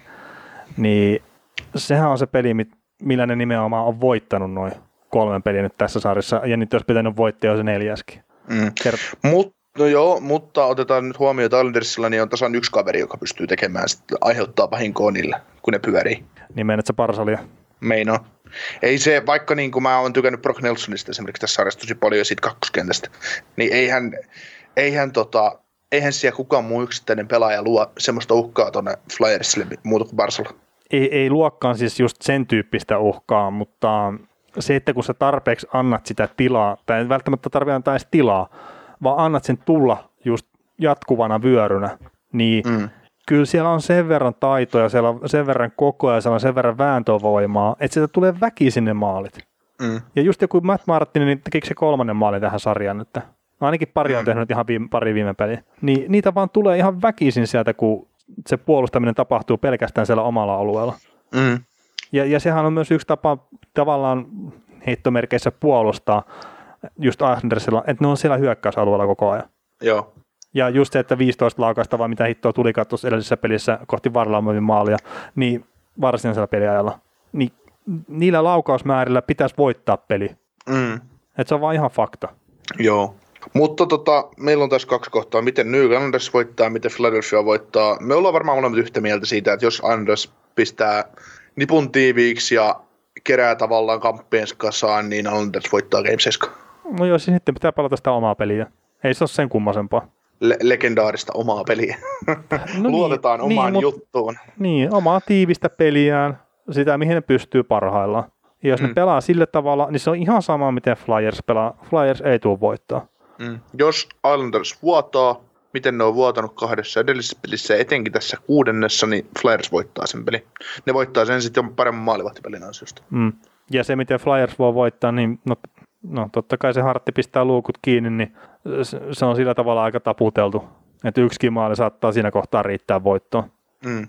Mutta Flyersin kohdalla niin täytyy sanoa, että mä en ole edelleenkään nähnyt sitä tässä ottelusarjassa mitään semmoista, minkä takia niiden pitäisi päästä jatkoon, tai jos ne pääsee jatkoon, että siellä ei ole Tampaa vastaan odotettavissa mitään muuta kuin kuivana kakkoseen. Niin siis Flyers ei ole tässä sarjassa esittänyt mitään sellaista, mikä viittaisi siihen, että ne voittaisi peliäkään Tampaa vastaan. Niin.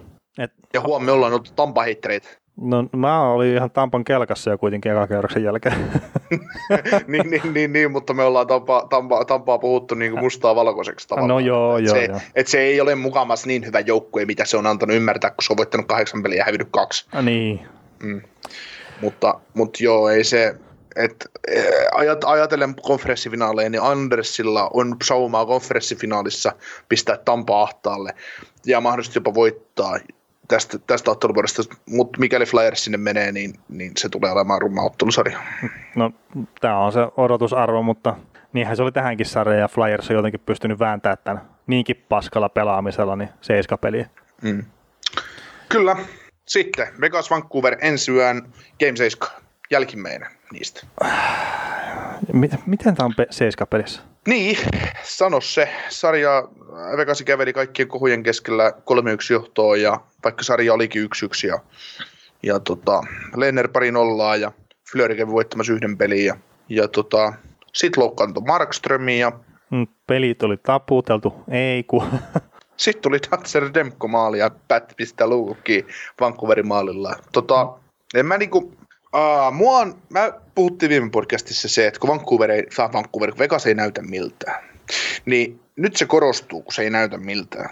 Sen, te, te, meillä oli Teemu Arlan kanssa tänään hyvää keskustelua tuosta, että, että kun hän toi tilaston esille, että Vegasi ansaintalogiikan mukaan pitäisi voittaa tämä peli. Ja näin, kun ne laukoo niin paljon ja niin paljon hyviä vetoja ja hyvistä paikoista, mutta kun Demko vaan tuurilla torjuu ja näin, mutta mä, mä en ole kumpaakaan peliä nähnyt, missä Demko on pelannut, mutta se, mitä mä oon lukenut kommentteja ja muita, niin ei välttämättä ole tuurista ollut kiinni. Mm. Kerta kaikki kommentit, mitä mä oon lukenut, on ollut sitä, että miten rauhalliset se näyttää ja miten paljon sitä pystyy vertaa Carey Priceen parhaimmillaan jne, niin ne ei ole mulle tuuriin rinnastettavia kommentteja. Toki mä en ole nähnyt pelejä, niin mä vitti liikaa ottaa kantaa siihen. Joo, mä näin sen ensimmäisen pelin Demkon peleistä 2-1 pelin, kun Vancouver voitti ja viime yön matsista katoin, katoin ensimmäisen erän ja, ja oikeastaan ensimmäisestä erästä alkaen, vaikka Vancouver, tai siis Vegas hallitsi sitä, Vancouver meni johtoon räkämaalilla heti ottelu alussa, niin Vegasista näkyy semmoinen, että kun, et, et, et meidän ei tarvitse pelata, ne pelas semmoisella, kun ne on pelannut mun mielestä pelas sen sarjan neljä ensimmäistä peliä, kun ne voitti kolme, kolme niistä. Ne pelas 80 pinnasella tehon käytöllä. Eli ne ei pelannut ihan täysillä. Mm. Ne pelas vähän sillä että kunhan nyt pelaillaan ja voitetaan, voitetaan toi kanuksi.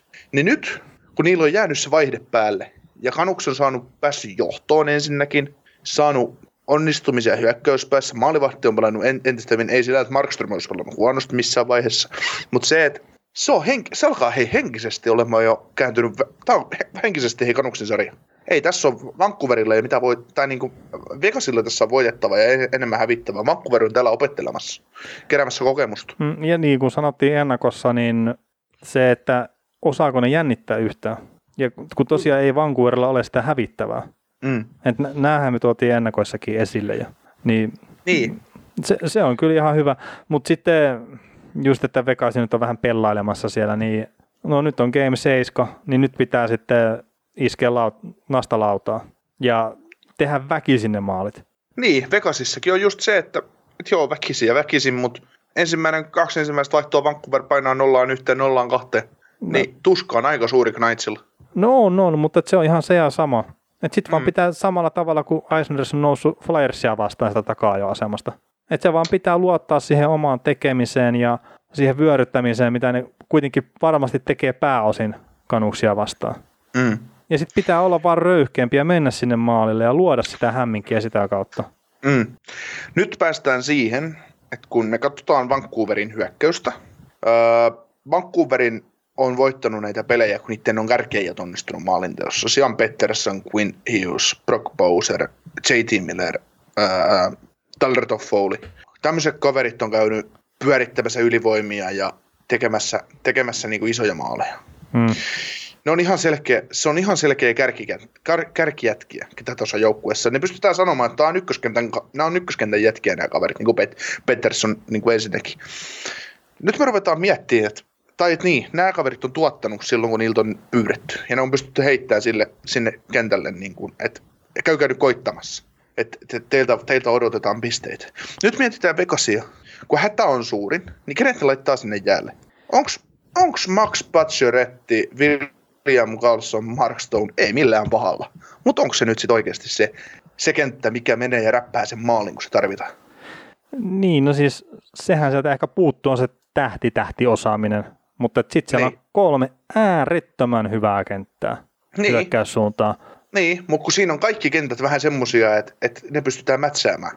Mm, no mutta se on just se tasapaksu, että se ei ole välttämättä se, mitä sä haluat olla sit kuitenkaan. Niin siis, niin, siis sä haluat olla tasaisesti vahva joka osa-alueelta, mitä Vegas on, mutta kun tarvitaan se tietty erikoisosaaminen, eh, mikä, mitä tulee maalintekoon näihin, Riley Smith, Jordan Marshall, ne on kaikki hyviä pelaajia, ne on hyviä laitajakkeja, mun ne on kakkoskorin jätkiä. Oikeesti. Niin, ja sitten voidaanhan me ottaa, niin kuin vaihdetaan nyt hyökkäykset puolustukseen, Shea Theodore, äärettömän hyvä puolustaja. Mutta onko siinä semmoista tähtipölyä kuin Quid Hughesissa? Mm. Siis kokonaisvaltaisesti kyllä Theodore on varmasti tällä hetkellä vielä parempi puolustaja, mitä Quinn Hughes. Mutta, mutta Mutta mut, ja- mut just sitten taas se, että jos sä, sä saat vapaasti valita, just että sun joukkue on taka-ajoasemassa, ja kumman puolustajan sä laitat kentälle, se Theodore vai Quinn Hughes, että vaan toisen voit laittaa, niin kyllä mä veikkaisin, että suuri osa pistäisi Quinn Hughesin kuitenkin. Mm, melkein. Se on vähän, no siis todennäköisesti, no molemmat on kiekollisesti kanssa päteviä, mutta mut ehkä niinku, niin, kyllä se, kyllä se kova valinta tuli sulle. Mm. Ja, ja, mutta se on niin kuin Vegas, että sehän on hyvä joukkue, joo. Ja kyllä mä edelleenkin on sitä mieltä, että sen pitää ehdottomasti mennä tuosta jatkoon. Ja se saattaa olla jopa ykkössuosikki ihan Stanley Cupiin asti, jos se menee tuosta jatkoon. Mutta ei sitä edelleenkään saa sitä joukkuetta, missä on sitä tähti-tähtiloistoa niin paljon. Että se on vaikeaa, mutta että se on riittävän tasaisen vahva joukkue siihen, että se pystyisi voittamaan. Mm. Että se on, Siis se on tää- plussi. Niin, niin, siis tota, tämä just erotti se, että miksei Vegas voittanut mestaruutta ekalla kaudella ja miksi se voitti Capitals. No joo, toki. Capitalsilla oli ne tähtijätkät, mitkä tuli ja napautti sen tarvittavat maalit siinä vaiheessa, kun niitä odotettiin. Mutta Vegasi oli nyt muuten ainutlaatuinen, ei siinä mitään, mutta ei se Vegasi, ei Vegasilla silloinkaan ollut. No joo, mutta siis tämä Vegasin joukkuehan on valovuoden parempi kuin se ensimmäisen kauden On, on. Vegasin joukkue. On. Mutta mut nyt tässä kannattaa taas Vegasin kohdalla muistaa se, että tämä on yllättävän vanha joukkue. Että jos nyt ei tule sitä kappia tai ensi kaudella, niin sitä ei välttämättä tule sitten kyllä tällä rungolla ollenkaan. Niin, että se Stanley Cup-ikkuna haukeutui yllättävä, yllättävästi ja meni yllättäen, yllättäen kiinni. Että. No niin. Mm. Mutta tota, no, mikä, mikä ratkaisee? Mä sanoisin, että asenne Vegasin kohdalla.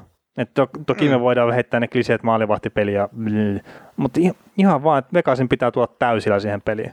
Ja se, mistä jotain kritisointia nähnyt, että Vegasin porukka länkyttää siellä koko ajan, tai sitten naureskelee joku Jack Virtanen loukkaan, jotain semmoista on, niin unohtaa sen kaiken turhanpäiväisen paskan siinä peli- pelissä ja keskittyy vain ja ainoastaan siihen omaan tekemiseen.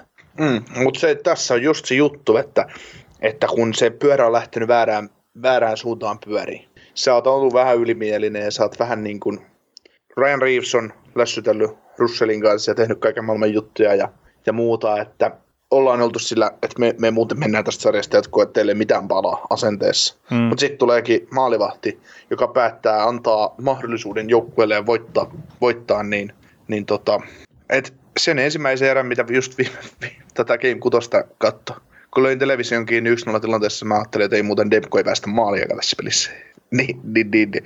Se, on, se on ikävä, ikävä tilanne niin kuin Vegasille, että et kummalla, kummalla on etu tähän Game 7, niin kyllä mä väittäisin, että se on Vancouverilla pelkästään henkisesti. Mm. Kun puhutaan yhden pelin voittamisesta nyt. Niin kumpi pelaa Vegasin maalilla? Mä löysin Flööri. Okei. Okay. Ei, mutta siis tämähän nyt on kuitenkin back-to-back-peli. Mm. Mä löysin Flööri. No niin. Mut se olisikin muuten hei mielenkiintoinen kulma tähän vielä, että Vegas iskee Fleurin maali ja Fleury voittaa peli. Sitten alkaa, sit alkaa konferenssifinaalit ja Leiner on taas siellä. Joo, mä, sit Peter Boeri tulee mediaan, että mä voin luottaa molempiin maalivahteihin, että, että, niin, pelutan, kumpaa pelutan. niin. Joo, mutta tässä mentiin aika tiukkaan se, että miksi Vegas, miten Vegas voittaa, no niiden täytyy, täytyy tosiaan alusta alkaen mieluusti päästä johtoon tässä pelissä. Niin mieluusti johto ja sitten ihan yksinkertaisesti Kos- se, että niin ja- Vancouverin niin, ykköskenttä pitää ottaa pois pelistä. Joo, me ollaan nähty tässä ottelusarjassa, kun Vegas on päässyt johtoon, että mitä se peli sitten on. Mm. Mutta sitten ollaan nähty myös, että ne pelit, kun Vancouver on päässyt johtoon, että mitä se sitten on. Avausmaali merkitys, tyhmä klisee, mutta on merkittävä. On vaan iso asia. Niin. Herra Jumala, se on iso asia. Se muuttaa sen pelin luonteen ihan täysin. Joo, ja siis tämäkin on hyvä, että niinku kiekkojargoni, että jo avausmaalin tekijä on jo ansaittava ja, ja jne, jne. N- niin, niitä toistellaan vain ja ainoastaan sen takia, että ne on faktoja. Mm.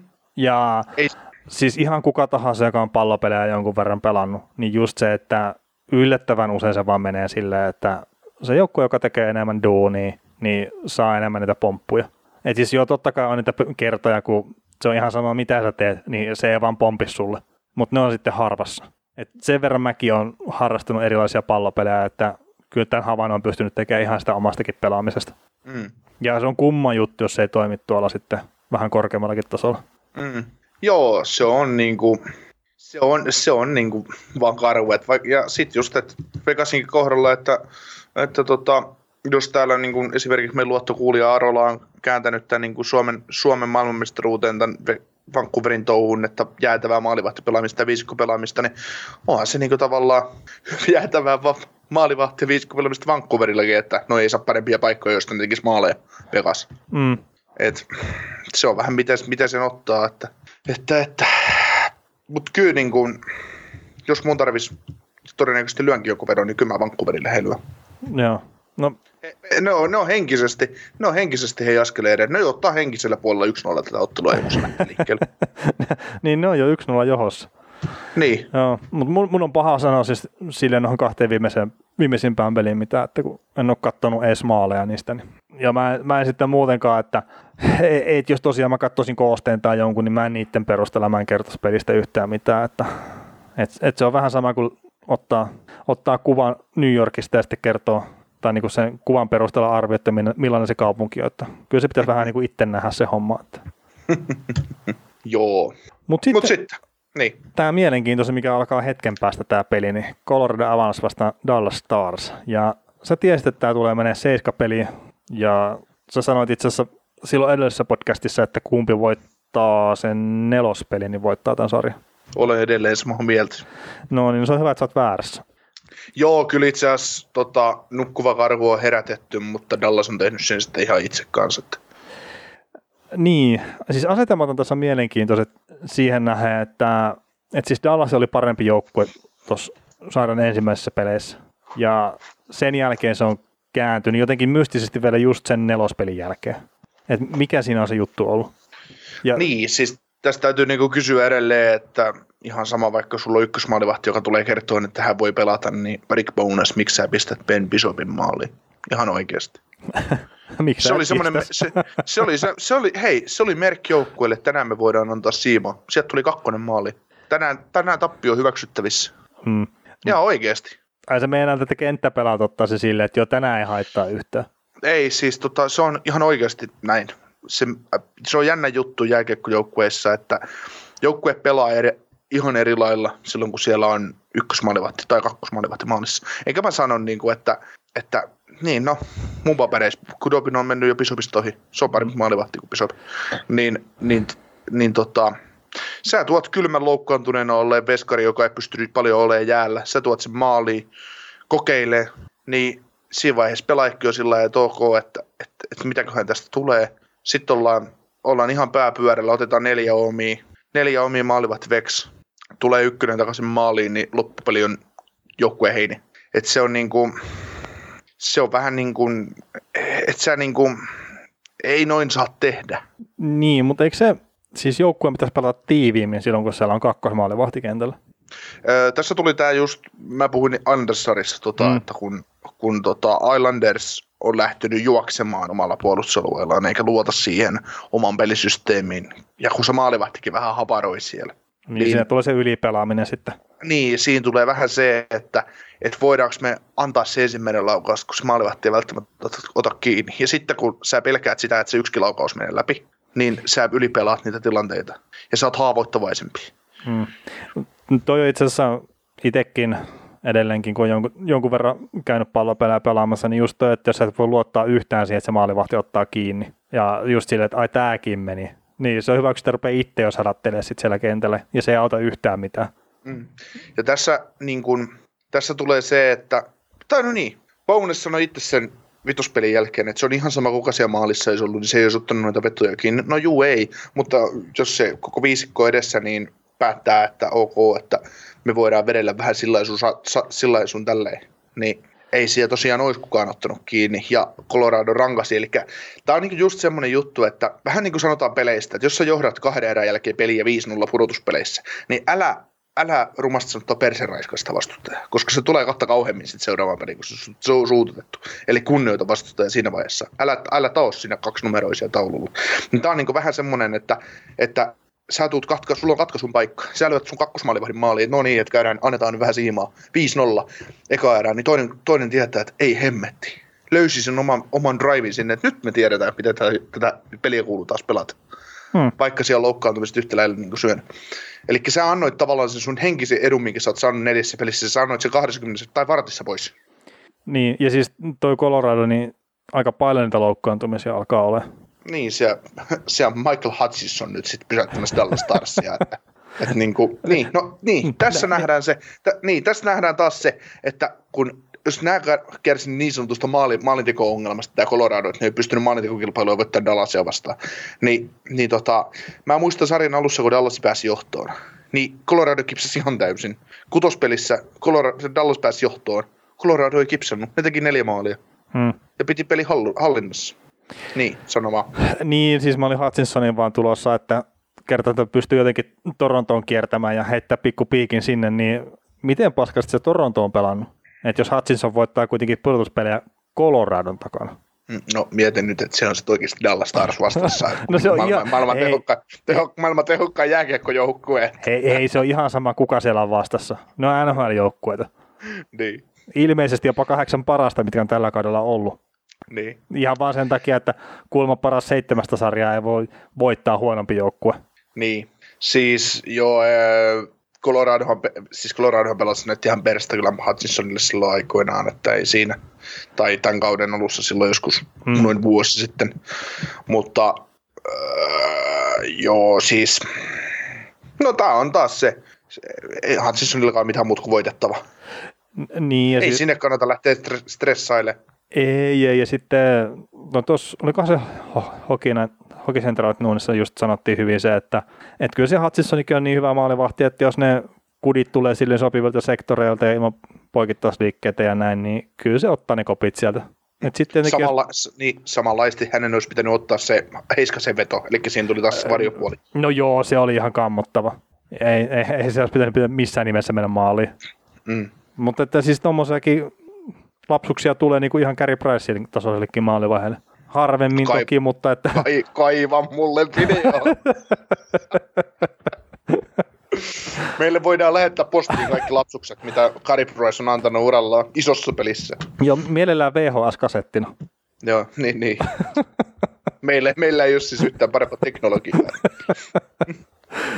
no hei, mikä ratkaisee tämän ottelusarjan nyt sitten seiskapeli, mikä alkaa hetken päästä? Tämä ratkaisee se, että äh, vaikka Nathan McKinnon on 0-2 uransa Game 7, niin, niin on myös Jamie Benn. Ja miksi Dallas Stars oli sarjan alkupäässä vahva ja voit pärjäsi näissä peleissä, oli se, että se joukkue pelasi, pelasi just sitä kiekkoa, missä se on vahvimmillaan. Sitä todella paljon pelat, pelataan iholla. Et jos, jos tota, tässä käy niin, että mitä olettaa sopii jo ykköspelissä alkaen. Eli tämä aloittaa tämä Colorado rumputulla heti alusta alkaen ja pöldyttää 3-0 ensimmäiseen kymppiin, niin tämä pelihän on valmis, ei siinä ole sitten enää mitään sanottavaa. Mutta mitä pidemmälle tämä peli etenee, niin sitä, sitä enemmän se alkaa kuppi kääntyä Dallasille. Ja, ja, ja, ja.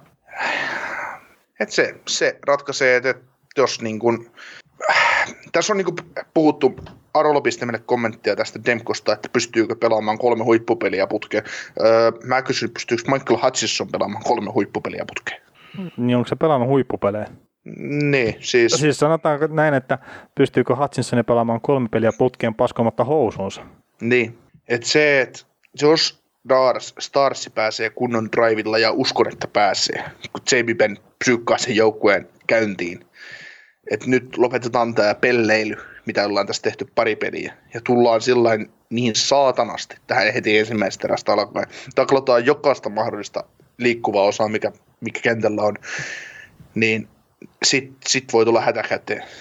Mutta jos se psyykki menee ylitte ja Colorado pääsee iskeä vastaan, niin sit, sit tulee taas kiire.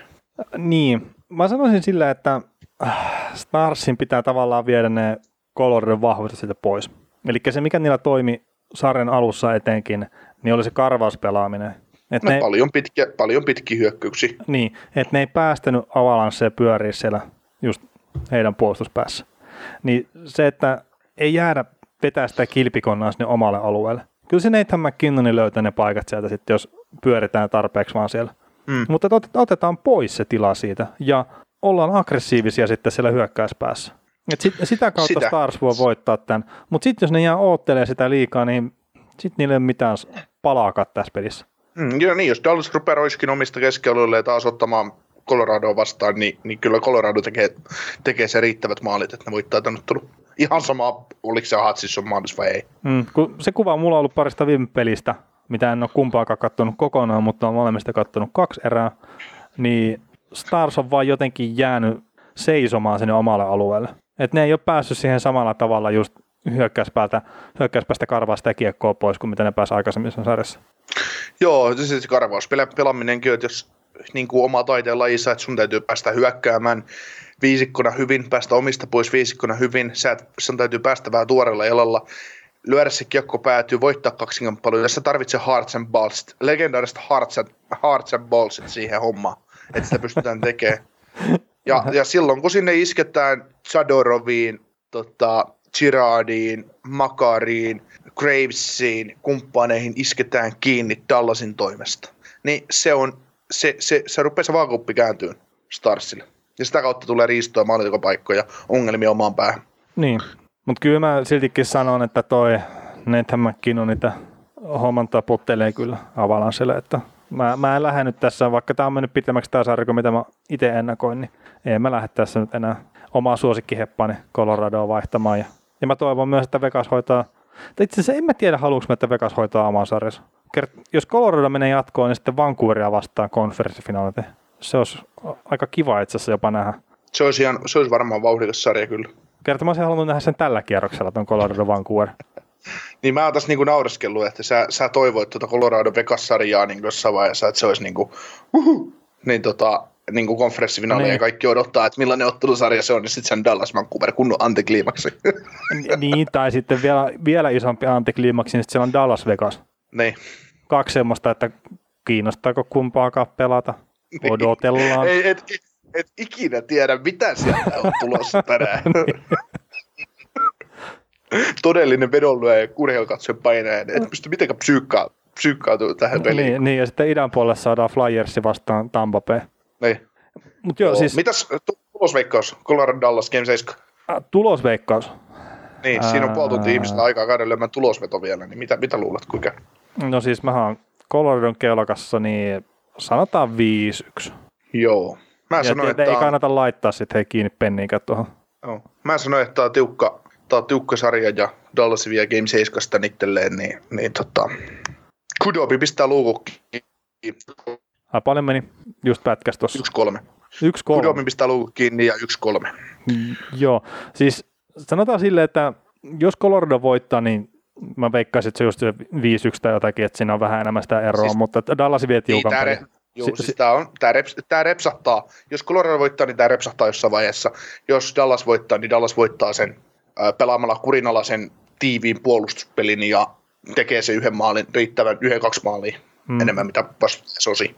Niin, ja, ja, se voi olla just, että jos se on vaikka se yksi kolme, mitä sä veikkasit, niin Starsi tekee sitten kolmannen tyhjiä tyyliä. Joo, joo, joo, joo. No miten tota, me käsitettiin nuo aikaisemmat särtkin, mutta ei tiedetty kumpikaan sanoa, että kumpi, mitkä menee jatkoon, mutta Vegasista ja Vancouverista, niin kumpi menee jatkoon? Vancouver. Vancouver. Ja mä sanon Vegasi, ja Andersarista me sanotaan sitten molemmat Islanders, ilmeisesti. Niin, siis kyllä mä ainakin toivon, että Anders menisi jatkoon, mutta mulla on kuppi kääntynyt Kevin Heissille. Hetkinen se, se rankasee meitä. en mä, siis mun, mun mielestä se on, se on henkisesti Flyersille kääntynyt se sarja. Mä luulen, että Flyers voittaa sen. Älä nyt ole tommonen. Kyllähän se nyt on. Siis se, tää 73, 70, 70 Islanders on todennäköinen varmaan tähän jatkoon menijäksi, mutta, mutta mä luulen, että ei, ei ne saa, niin, en mä tiedä. Jotenkin jotenkin tota, mä, mä, mäkin olen lällätellyt jo saakeli Flyersista, että, että eihän niillä ole mitään palaa, niin kyllä ne nyt kostaa. Mä, mulla on semmoinen ikävä tunne perseessä. niin ja siis on se hyvä joukko, ja sitten pääse minnekään. Ei, ei, ei, ei, ei tietenkään, mutta mulla on semmoinen ikävä tunne. Anteeksi vaan kaikki Flyers-fanit, mutta että Flyers menee jatkoon siitä sarjasta. Onko tämä tämmöinen käänteisjuttu? Käänteispsykologia. Niin, tai se, että sä, sä niin sanot sille, että joo, että kyllä Flyers menee jatkoon, niin sit se jinksaat se. niin, niin no. En mä, en mä tiedä. Kyllä mä, niin kuin, mä luotan siihen, että se kello on se henkinen, henkinen kantti tähän seiskapeliin tultaessa, niin kovempi niin menee jatkoon, mutta mä luotin Dallasiin ja luulisin, että se on Coloradolla, mutta mä oon perustellut väitteeni. Niin, ja no sitä se näkee, kun pelit alkaa, että miten ne menee. Kyllä. Mutta hei, alkaisiko tämä perjantai-ilta ole paketissa? Alkaa olemaan. No niin, ja tota, sunnuntaina, no me laitetaan tarkempaa aikataulua vielä, ja se saattaa se ilo-aikanakin vielä tietenkin muuttua kertaa ei me nyt aloiteta sitä tekemistä niin kuin Niko on kotona. Tämä mä veikkasin näin. Mutta noin kahdeksan kieppeillä. Et, et sori nyt, että me ei voida antaa tarkkaa aikataulua, mutta me ei haluta Niko ajattaa ylinopeutta tuolla kuitenkaan Suomen maanteilla. Niin, niin mennään vähän sen mukaan sitten, että mikä se tilanne siinä kohtaa on, kun tota, pääset sieltä tota, ruotsiottelusta kotiutua, että ihan oikeasti hyvä syy on, että käyt siellä Suomeen edustamassa, niin ehkä tämä nyt annetaan se? anteeksi onko se? Viimeisimpien huhujen mukaan juokset kulma 400 metriä siellä. Joo. Se on niin se ongelma tässä, että jos mulla olisi normaalisti kuulokissa, niin kyllä mä sieltä helposti kerkeen seitsemäksi kotiin ja kahdeksalta voidaan aloittaa äänitys, mutta tässä saattaa olla, että jos, mä, jos ja kun mä juoksen 400, niin mulla on neljä kertaa deffaa se reissun aika. niin, matka on vielä kesken siinä kahdeksan aikaa. niin. Siellä Juman kautta se rupeaa järjestää tuo turhautuu, kun pitäisi sitä aitoja jossain vaiheessa vasta, kun yksi kertaa rataa rataa vielä. Loppuu minuutit saakeli kellosta. Että. Niin se on vähän sama kuin jos on maratonella, että ei voida aikaa luvata, että sitä kestää liian pitkään. Mm. Et pakko päästä maaliin jossain ko- kohtaa. Joo. Mutta ei, ei, ei siinä. Hei, kiitos kaikille, jotka olette olleet livenä kuuntelemassa. Ja te, jotka, jotka olette sitten jääkiekon parissa, niin hyvää jääkiekko-iltaa. Ja me palataan ääneen sunnuntai-iltana, mutta tosiaan isot kiitokset yes. tästä päivästä. Kiitos kaikille.